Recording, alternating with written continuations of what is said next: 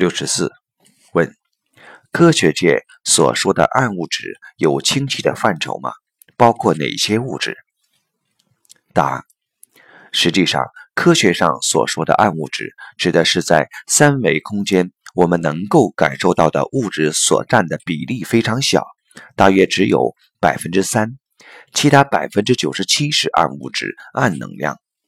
有形物质或有形能量到了第四维，变成了无穷分之一了。暗物质、暗能量到了更高维度，占的比例就更大了。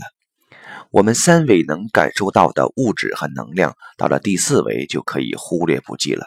到了第五维是无穷的平方分之一，到了 n 维，n 趋于无穷大，是无穷的无穷次方分之一，在数学概念里边可以忽略不计了。这也帮助我们理解宇宙圆满智慧和生命中我们以为不得了的事情之间差异有多大。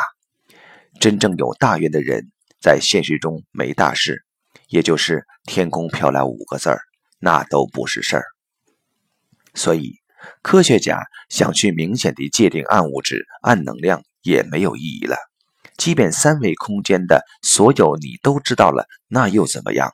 到了第四维是无穷分之一，到第五维是无穷的平方分之一，所以去研究三维里面多点什么少点什么，真的没意思。